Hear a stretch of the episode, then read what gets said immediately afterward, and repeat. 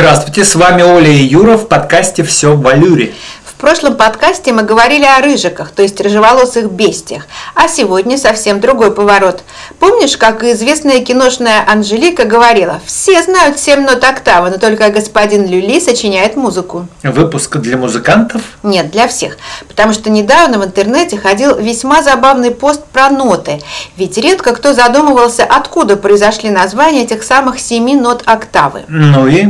Так вот, мне попалась такая интерпретация. До – Доминус – Господь, Ре – Рерум – материя, Ми – миракулум – чудо, Фа – фамилия планетариум, семья планет, Соль – солис – солнце, Ля – лактея виа – Млечный путь и Си – сидоры небеса. Ну и ну, я не знал. И представляешь, оказывается, это кем-то придуманный миф. Так что давай разбираться. На самом деле это очень интересная история. Дело в том, что знакомые нам слоговые названия до, ре, ми, фа, соль, ля, си впервые появились лишь в эпоху Средневековья, в XI веке. Так раньше никаких нот не существовало вовсе?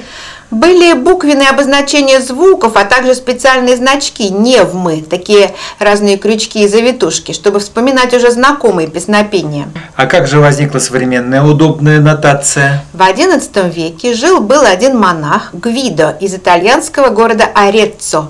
Он обучал монастырских певчих церковным песнопениям. И именно для них придумал изображать ноты в виде закрашенных квадратов на нотном стане, состоящем из параллельных линий. Кстати, нота по латыни и есть знак. А как же название?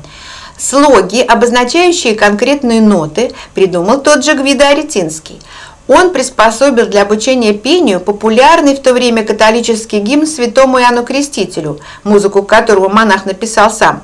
Так получилось, что каждая следующая строчка в нем пелась на ноту выше. В чем секрет? Эти шесть нот получили название по первым слогам текста каждой строчки гимна, по принципу акростиха.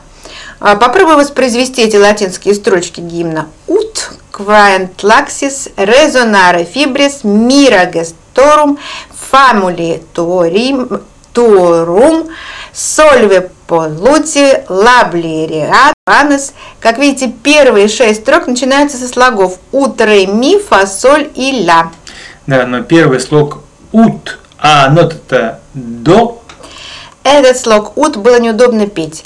Есть вполне правдоподобная точка зрения, что название ноты «до» произошло все-таки от латинского «доминус», что значит «Господь». Так, но нота 7, как же «си»? А название седьмой ступени звукоряда «си» тоже появилось немного позднее. Оно сложилось из начальных букв слов «святой Иоанн», то есть из седьмой строки текста того же самого гимна. Вот такая история. Любопытно.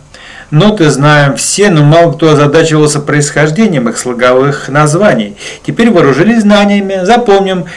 Как сказал французский классик Стендаль, ноты – это лишь искусство записывать идеи, главное – это их иметь. Тогда под конец тоже вспомню цитату в тему. «Мужчина и женщина – это две ноты, без которых струны человеческой души не дают правильного и полного аккорда». Так сказал Джузеппе Мадзини, итальянский политик XIX века. Прекрасно. На этом прощаемся. До новых подкастов. Чтобы у вас у нас было все, все в валюре.